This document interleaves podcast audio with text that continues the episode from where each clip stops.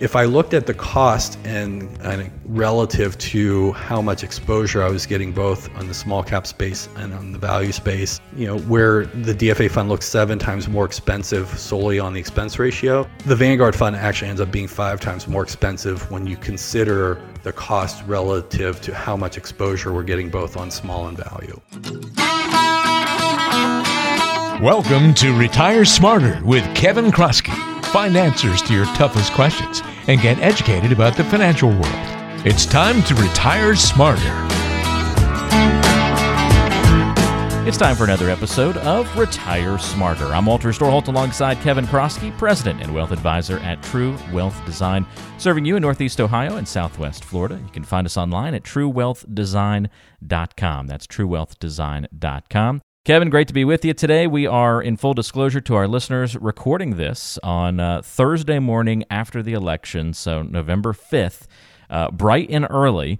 And so things are still undecided. We technically still don't know who the president of the United States will be in the uh, you know midterm uh, future. I guess we know who will be in the near future for the next month or two. That's still set in stone. But uh, come late January, we still don't quite know who will be occupying the White House. Although things seem to be leaning a particular direction. How have you been this week, tracking all of the news? And uh, I'm, I'm guessing you're a little bit like me, a little bit sleep deprived, trying to stay up late, watching the late votes come in and that kind of thing. no, my uh, I'm good. I'm good, uh, and I'm happy to be here. But yeah, my my uh, my Fitbit tells me every night I go to sleep about eight thirty or maybe nine o'clock if I if I get uh, really uh, wild and stay up for the extra thirty minutes. But you know it's just how it works. And i wake up in the morning have some coffee and just see what transpired. But um, you know we'll, we'll see how everything you know plays out here in the next couple days. And then i'm sure there's going to be ongoing legal maneuvering for a while. But you know just kind of a brief redux on some of the things we've talked about. And you know we got a lot of questions from clients about you know concerns about the election going one way or the other. And then its impact on the economy and then the link to the markets and hey you know should we do anything? And we've talked about that a lot but basically what we had described was you know you don't necessarily know uh, what is uh, not only going to happen. So say you know biden is elected and then you know they want to do some sort of policies well. You know you don't know what's going to get passed just because they have an idea and you don't know you know once they pass that uh, supposing that they do how that's really going to go ahead and impact you know those parts of the economy or those industries or how those companies are going to respond. Uh, so the linkage is definitely not direct whatsoever. And then when you go uh, another rung down you don't know how that's going to correspond to how investors are going to feel about that and interpret that information. So we tend to think in a very linear fashion and the world's much more complex than that. The markets are much more complex than that that. And so the message that I've been sharing with clients that particularly had these concerns is look, you know, we can see some volatility here over, you know, kind of November and December. You know, it's certainly possible that things could go uh, be very tight, be contested. Hopefully, there's not any sort of um, kind of breakout of uh, people fighting in the streets or, or what have you. And maybe a good thing that Walmart uh, paused on their on their sales of guns and ammunition for a while, I suppose. But um, but we have a very tight and what looks to be a contested election in, in, several states, you know, more so than what we had in Bush and Gore 20 years ago. And the markets are actually gotten less volatile the last couple days, and they've actually responded quite positively. Both pretty much every day this week, they're up, and they look to be up a good bit today. You know, they were down a little bit last week, but the mantra was you know, don't let politics mess up or influence your investing decision or your investing process. And and this is played out exactly uh, in alignment with that thinking. So we, we did have some clients that candidly, you know, we talked through this. I said financially, I don't recommend making an investment change. They uh, then we went to the qualitative side, and a couple of them just said, you know, I'm just going to sleep better at night knowing I have a little bit less money in the stock market and have more money in bonds. I said, look, you know, we talked about the financial side certainly the qualitative side and the emotional side is important too. I don't want to be keeping you up at night. Uh, and you know, hey, if you want to do that, that's fine. You know, it's your money, and you certainly you, you, have the ability to do that. But we always start with the financial and the more reasoned approach, and then we can talk about more the feeling side. And that's that's pretty much how we do, you know, everything. We we certainly believe in doing math and, and sticking to process and science, but you know, we're humans and we have to be pragmatic at the same time. So it's good to see that that pragmatic uh, approach or that that reasoned thinking process is playing out, and it's good to see that you know to date anyway there hasn't been any uh, just any kind of fighting in the streets or anything like that. Uh, we'll see how it plays out, but it looks like uh, probability wise that Trump's not going to retain uh, the Oval Office, but uh, the Republicans are going to retain the Senate, so we will have a divided government. And uh, on surface, I'd love to think that hey, it's hey guys, it's going to make you you know work together. You're going to have to work things out, right, Walter? I mean, it sounds good. We're going to come back together and, and not have all this bipartisanship and what it's the utopia we dream about, right? Uh, and if past is is prologue, I mean, it seems like you know there's probably just going to be a lot of stalemate, and then you know maybe people are going to just try to position for the next election in two years and, and try to get some power. So we'll see what happens. You know, again, politics don't interest me that much. Um, but we at least have to be kind of aware of it because it's on the minds of our clients and we have to be informed to talk them through times like these. It was interesting on election night. It just goes to show you that the markets are going to do what the markets do and uh, you know we were expecting such extreme volatility and it was interesting i was watching the betting markets uh, overnight kevin. I think that picked up a lot of steam from certain circles and people kind of just watching what what you know all these pollsters seem to be way off in what they can predict. What about the betters and i think even the betters proved that they um, are are you know uh, definitely uh, susceptible to wild swings, as it was from very heavy action on Biden to then when Trump uh, seemed to win Florida I think I saw numbers up in the 75% range that now Trump was going to win the White House. And then they swung right back the other direction just another hour or two later, back to very heavily favored to Biden. So, you know, if you were trying to, if you were extrapolating that out to the stock market and trying to time and pick and see which direction things were going. I mean, you'd have been pulling your hair out with this this wild swings at that time, and that's just another kind of warning against um, you know trying to speculate and uh, trying to time things like that because it just so rarely works out for folks. Yeah, no, yeah, it's it's not investing; it's speculating or it's gambling. Like like you said, these betting markets, it's gambling, right?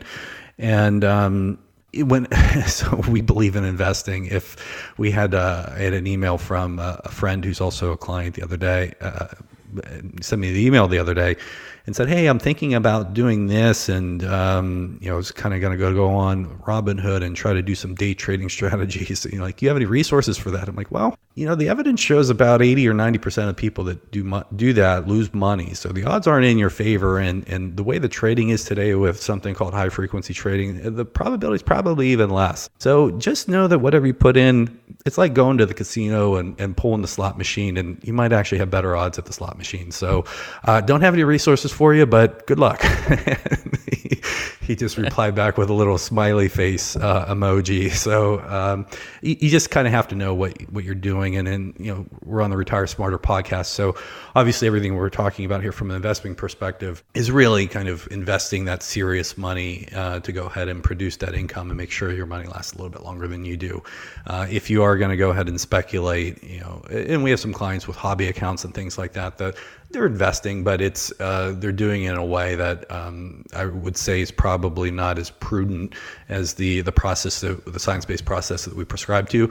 But it's they acknowledge that hey, they've been picking stocks. Maybe they started with their dad when they were a kid. They're doing it for all these years. It's a little bit on the enjoyment side too and they're not it's not like they're going out there and day trading or something like that but i don't think there's anything wrong with that i think the important part is kind of really having that clean perspective about you know what you're doing and what it is and what it isn't. And when you go to the casino um, and you're pulling the one arm bandit hopefully you know that that's not an investment and that's more that's more on the entertainment side well, I'm going to make a loose segue and transition into our main topic of the day. You mentioned the Robinhood app, and, and by you know no means am I trying to, to bash any way of investing, or uh, I think that level of access that some of these new apps provide people to be able to buy stocks and part- participate in investing and saving in different ways is is largely a good thing.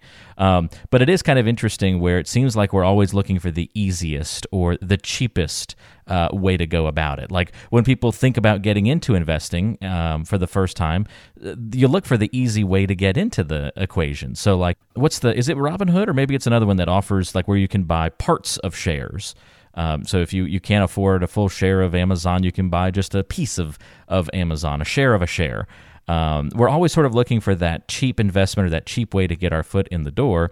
I think that segues a little bit into what you wanted to talk about today, Kevin, and why you may not want to choose the cheapest investment option. I think you're looking at it at a little bit larger scale in terms of planning for retirement and um, you know your your life savings and what you're doing with those funds. But I think the uh, the parallels and the ideas certainly kind of go hand in hand. Yeah, so I had a couple things, that, uh, and that's a great segue, Walter. You're you're very good at what you do. Um, but I had a couple things that came up in my world recently. I had a client ask, you know, hey, why why do you pick this fund versus another fund? You know, this other one seems to be a lot cheaper, so why are you picking this one? Uh, and then also. I got a burrito from a food truck uh, last week, and it was this big, beautiful chicken burrito. It was was huge. I'm like, oh man, how, how am I going to eat this thing? And then my wife, I said that, and my wife looked at me. She's like, well, you know, you're not going to have a problem eating it. And she was right. but, but as I opened up the chicken burrito, I'm like, I felt like that lady, I think it was the, uh, the Wendy's commercial back in the 80s, like, where's the beef? I mean, there was like, where's it the, was like a chicken? where's the chicken? There was like a pound, maybe a pound and a half of a burrito. And there was rice and beans and cheese and you name it. It was in there. But like I had to go through this thing for chicken, and I literally went through and picked out all the chicken, and it probably amounted about two ounces. Oh, and uh, and so I'm one of those people. Like my wife and I go out to eat. Um, not that she's a complainer, but she's more more likely to complain about her meal or a drink than I am. I think it's I worked in the service industry growing up. My mom worked in it, so I started bussing tables when I was you know 14, started waiting tables when I was 16, started bartending when I was 18. It was just kind of how I was. So maybe I have a little bit more empathy. But when it comes to my chicken and my chicken burrito, I want a good bit of it, you know. And and I got 2 ounces and and so I went back and I kind of and just asked for my money back and, and figured out something different for dinner. But it just made me kind of think about this, you know, are you really paying for what you're getting? Are price and value kind of matching up? And so if I try to kind of bridge the gap here between uh, my my chicken burrito that really wasn't a chicken burrito, but just a big burrito with lower priced ingredients, um, when we look at the investment side, the discount uh, burrito, the discount burrito, right? when you look at the investments, um, there's different costs that go into the investments. And if we harken back, we uh, I forget the episodes. I think they were in in the 30s, but we did a four part series on the investing process, and we really started big picture, you know, looking at the recipe that we wanted for our investments, and then getting down to the ingredients.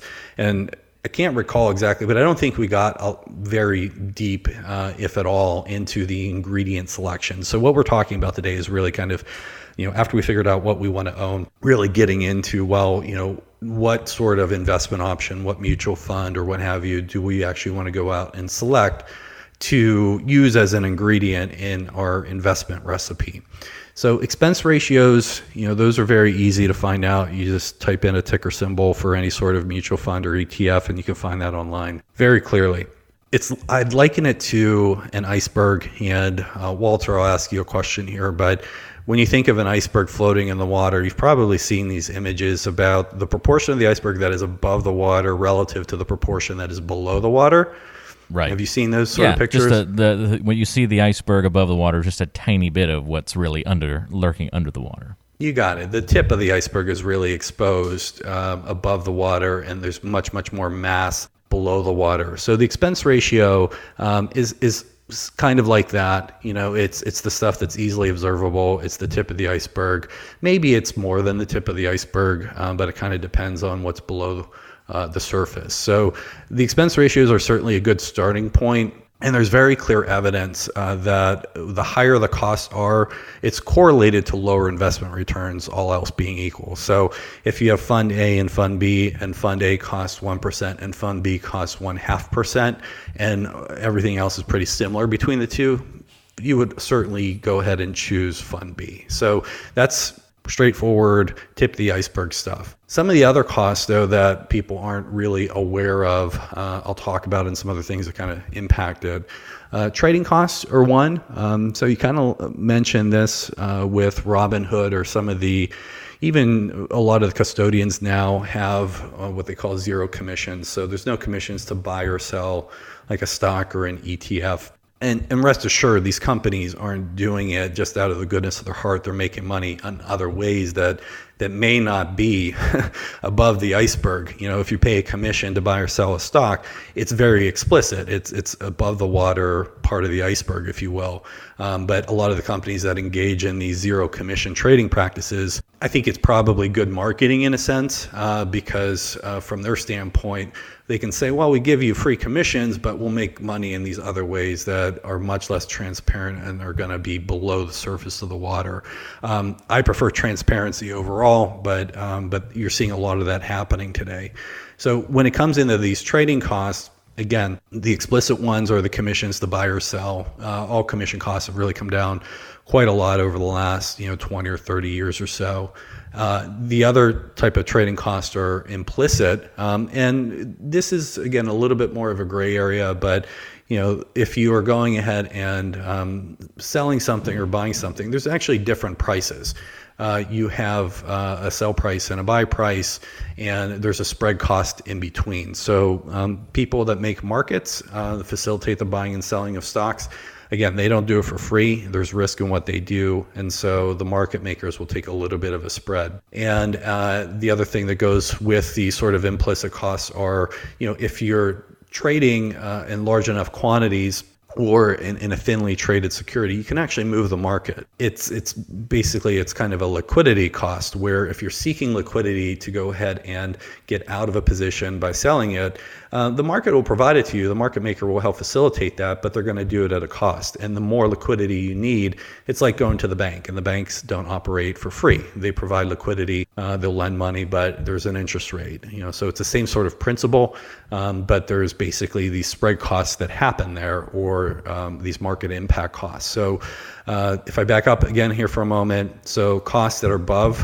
uh, the water on the iceberg, expense ratio, any explicit commissions to buy or sell, stuff that is below the water, you have implicit costs uh, related to these bid ask spread, which were really big in February and March of this year when the whole coronavirus uh, came about and market volatility really spiked. So if you were looking to, you know, buy or sell a position. The spread costs were really, really high.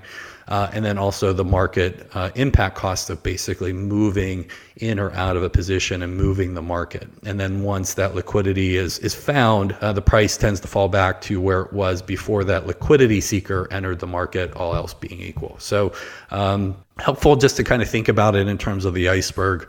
Uh, something else that is is not necessarily uh, a cost, but uh, something that a lot of funds do, and again, something that most people aren't aware of, um, but it, it, can be quite profound. Uh, and, and I would call it better engineering. Um, so the trading costs can be better engineered. I won't get into the different ways they do it. It gets you know pretty eggheady. Uh, but then the securities lending revenue. So uh, some of the funds that we utilize will go ahead and lend out securities that they own in the fund to people that um, maybe they're short sellers. Maybe they are some of those liquidity seekers that I mentioned.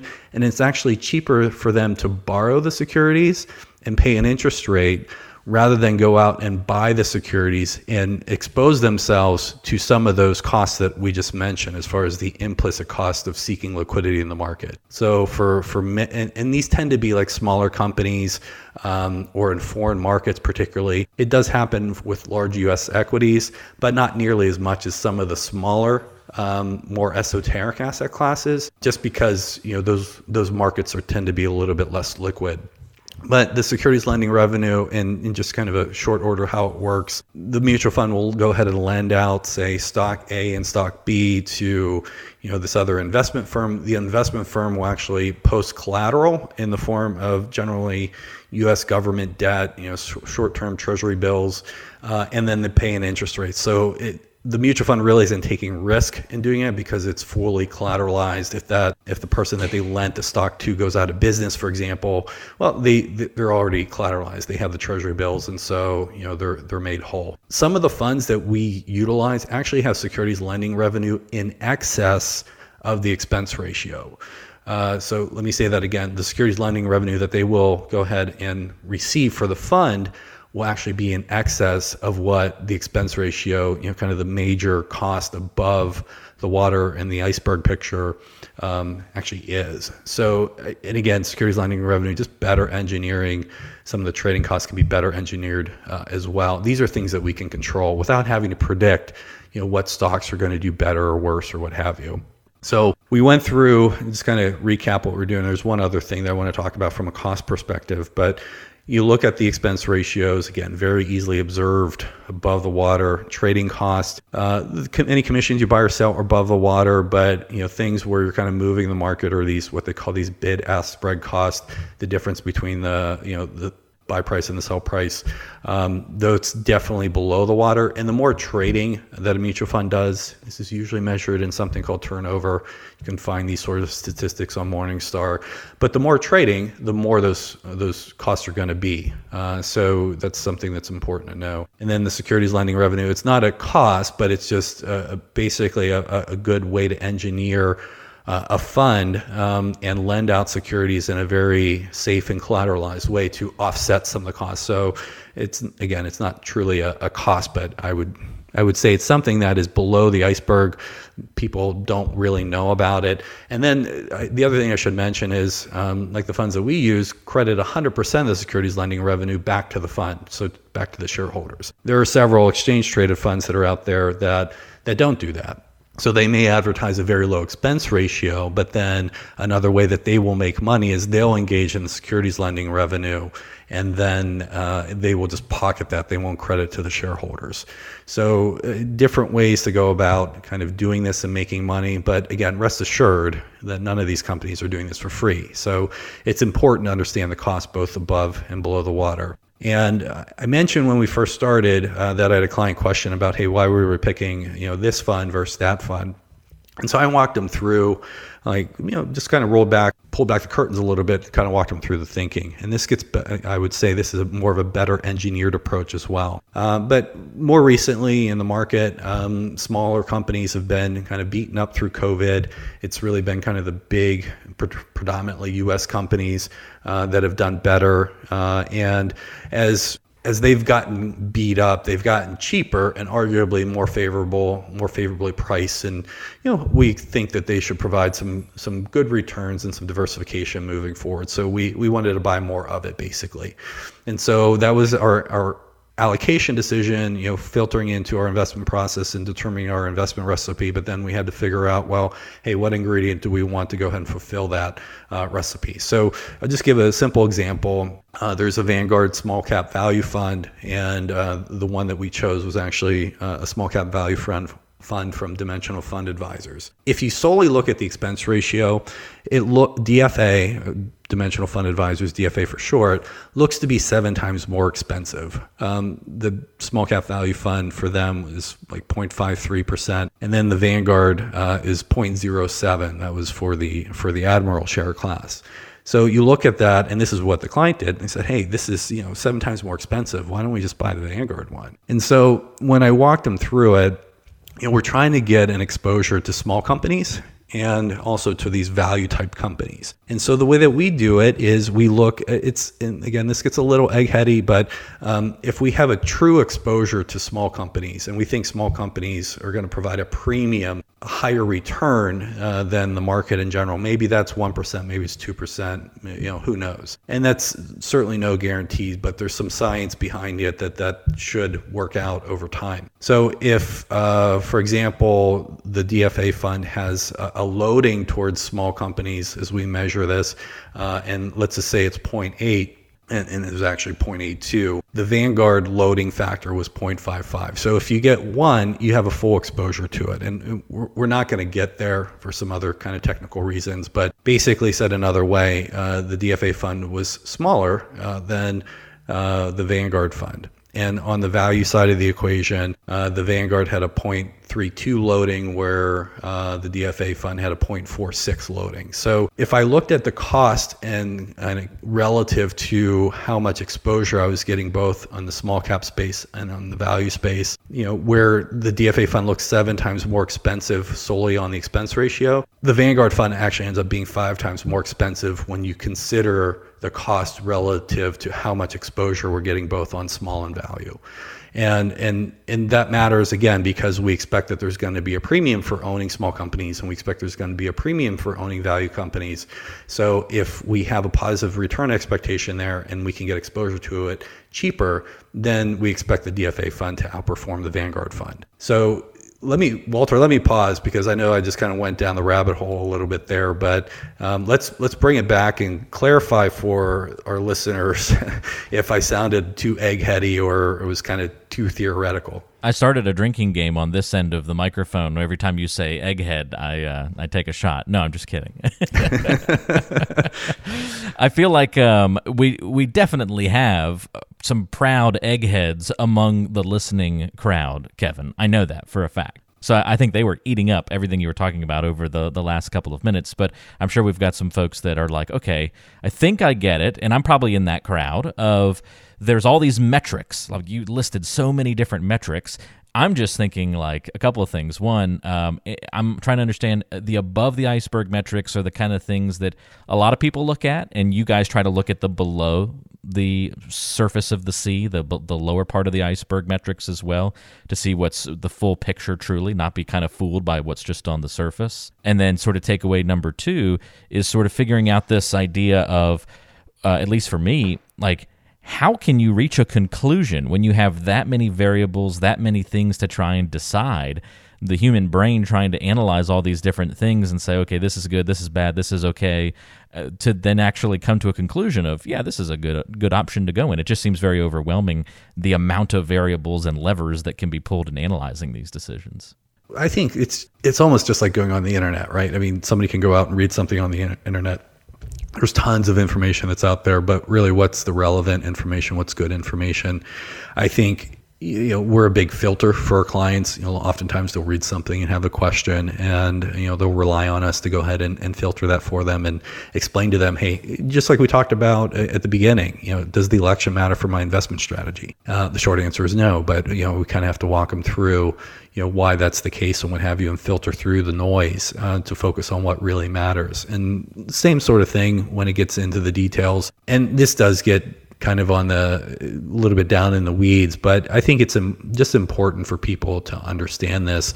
You know, when you look at both of those, like Vanguard's a great mutual fund family you know, we use uh, both Vanguard and Dimensional funds heavily in our practice for our clients' uh, money that we that we manage for them. And um, but you still need to go through this sort of decision making process. And yeah, you want to make sure that the the total costs are low. Um, certainly, want to start with the expense ratios, but it, it really is that total cost approach, uh, and and not just on the cost side, but value too. So maybe I can close with uh, another analogy, but you know, when you look at buying a car, you can go out and you can buy the, the, the, cheapest car that's out there. I mean, you know, years ago, I think it was probably a Yugo or something. And now you have uh, Kias and, and what have you that came into the market and, and they're definitely on the, the, the lower price side. And I'm not saying that Kias aren't, aren't good cars or anything like that. Um, but when you look at the total cost of ownership, you know, what you pay for the car is only one thing. I would say I would liken that to the expense ratio.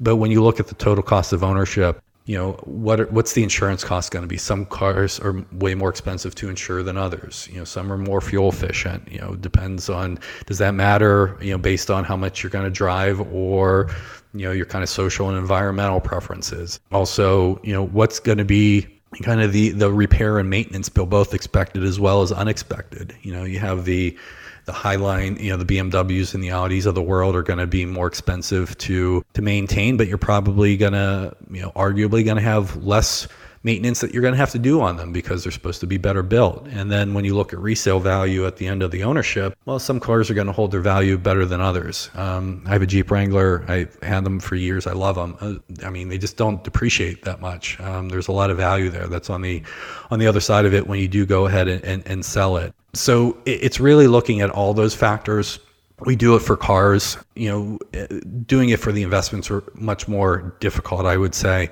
Um, expense ratio is an easy place to start, but some of the other things that we talked about definitely are below the water, and it definitely gets into some pretty technical areas. So you get car purchase sites like Edmunds and some others that will really help you walk through like a total cost of ownership approach and figure out what's the best decision for you. Uh, we do the same thing when it comes to a mortgage. You know, hey, does it make sense to pay for a 30 year interest rate, a higher interest rate, when you're probably going to be in the home for seven years? You know, probably not. So all these, this sort of thinking process, I think applies to whether you're buying a chicken burrito, whether you're buying a car, um, whether, you know, what kind of mortgage you're going to use or what sort of investments that you're going to use to fulfill your investment recipe. But it's a similar, I guess, process, even though the, the data points and what have you are different. And the further down you go, you know, it does get more technical and probably more difficult for the novice or even a well. I mean, we have a lot of smart clients that handled their money by themselves for years and did a pretty good job of it. But uh, I have yet to meet one that really understood some of the more fine tuned things that we just touched on on a high level today in terms of the trading costs, securities lending revenue, the factor exposure, what have you, and and they also tend to miss you know a lot of the tax implications and the tax efficiency on the investments as well. We we really enjoy working with smart, successful people, um, but you know we do this every day, and and even if they have a passion for it you know, they look at it and say, you know, hey, maybe I can, you know, read the Wall Street Journal a couple hours on the weekend or something like that. I mean, I mean, it's just different than you know spending your career every single day and getting professionally trained to do this sort of thing. So the, I think that's where you see some of the differences, but uh, the process really applies to many different aspects of our life. I think that's really great to compare it to the car shopping because all it is is lots of different data points and uh, making, you know, and you're kind of weighting each little data point too. Like, uh, all right, how important are the cup holders? How important is the size of the vehicle? Okay, got this safety ranking. Just because it was lower than this vehicle doesn't necessarily mean that the other one's going to be the winner because I may value that piece of the equation a little bit lower. And I imagine you're also doing the same thing. It's not not all of the data points are equal in your minds. You're placing different value to certain ones because of I don't know, could be the time of the year, could be how close we are to an election, what the markets have done recently. I'm sure there's lots of other factors that go into it that help you weight that, or maybe how the the client feels about risk or about certain elements. So there's still some little subjective things that then help you kind of fine tune and, and tweak those things as well. It sounds like it completely. And I guess one other thing that you just triggered in, in my brain. Um, so we, uh, I apologize to those that are you know, very environmentally friendly. But for the Kroskey household, our car purchases, I mean, we have big SUVs, we have a big family, we got big dogs. Um, but also, when you look at the different safety ratings, and this is one thing where you kind of look at the data, but looking at something and interpreting something are two different things. It's like, you know, a radiologist looking at a film, and you can have two different radiologists that interpret the film differently. And um, one could be right and one could be wrong. So, you know you really need that wisdom and expertise to know how to interpret and, and the information and figure out what really matters. But when i looked at the car safety data and like you know you get these different uh, vehicles that they have a better car safety record than the SUVs but one thing that is completely omitted from those figures is you know if you have a little um, oh, let's just say a Toyota Prius, you know, crashing into our big behemoth SUV, and they're both going at the same rate. Who do you think's going to win that, Walter? Yeah, I, I'd like to be in the SUV in that equation. Yeah, and you know nobody wants to get in an accident, but you know the the mass of the vehicle, it's a basic, you know, it's Newton's law of physics. Um, we, we don't know, need a subjective opinion on that battle, right? no, you don't. But it's not in the data, and so I looked at this. I'm like, this just doesn't make sense. And there's, I mean, we're spending a lot of time in Florida, and I think there's plenty of terrible drivers that are down here. We have you know some young kids that and we just want to protect ourselves. And so candidly i look at it as a bit of an insurance policy. Yeah it costs me more in gas. Yes it's a little bit less environment environmentally friendly but for us and for our values we want to prioritize the safety of our family first that's the that's one of the trade-offs one of the subjective pieces that needs to be taken into the equation uh, just like the amount of chicken in your burrito um, you know there's some people that would have been okay with that amount that was not pleasing to you and no. you demanded that to be righted so I love it. You're gonna have to find a new burrito spot, though. It sounds like. Yes, yeah, I'm, I'm not going back there for sure. Very good. Well, uh, I really loved the breakdown on the show today, Kevin. That was interesting to see all those different data points that truly exist under the uh, under the water, the the true size of the iceberg when it comes to evaluating investments and why the cheapest investment option, just like the cheapest piece of clothing, the cheapest car, and, and many, many other examples we can talk about, isn't always the best option to go with. And, and certainly back to the very beginning, the cheapest burrito either. Um, and if you have maybe planned your financial life that way a little bit, or your investing life, you've kind of looked for the cheap investments as a way to get through, or maybe you are just uh, having some questions about what we talked about today and want to talk a little bit more in depth about what you can do in your financial plan as you think about the future, uh, it's easy to get in touch with Kevin and talk these things out. It's got a great team, of course, at True Wealth Design, serving you in Northeast Ohio and Southwest Florida. Here's how to get in touch if you've got any questions 855 TWD PLAN. That's 855 893 7526. Or you can go to truewealthdesign.com and click on the Are We Right For You button to schedule your 15 minute call with an experienced financial advisor on the True Wealth team to get the process started. Kevin, thanks for the guidance and walking us through all this on the show today and uh, for the stories as well. Entertained by the burrito story. That was good stuff. And uh, we'll look forward to another episode with you soon. All right. Appreciate it, Walter. Thank you. All right. Take care. That's Kevin Kroskey. I'm Walter Storholt. Thanks for joining us. We'll talk to you next time right back here on Retire Smarter.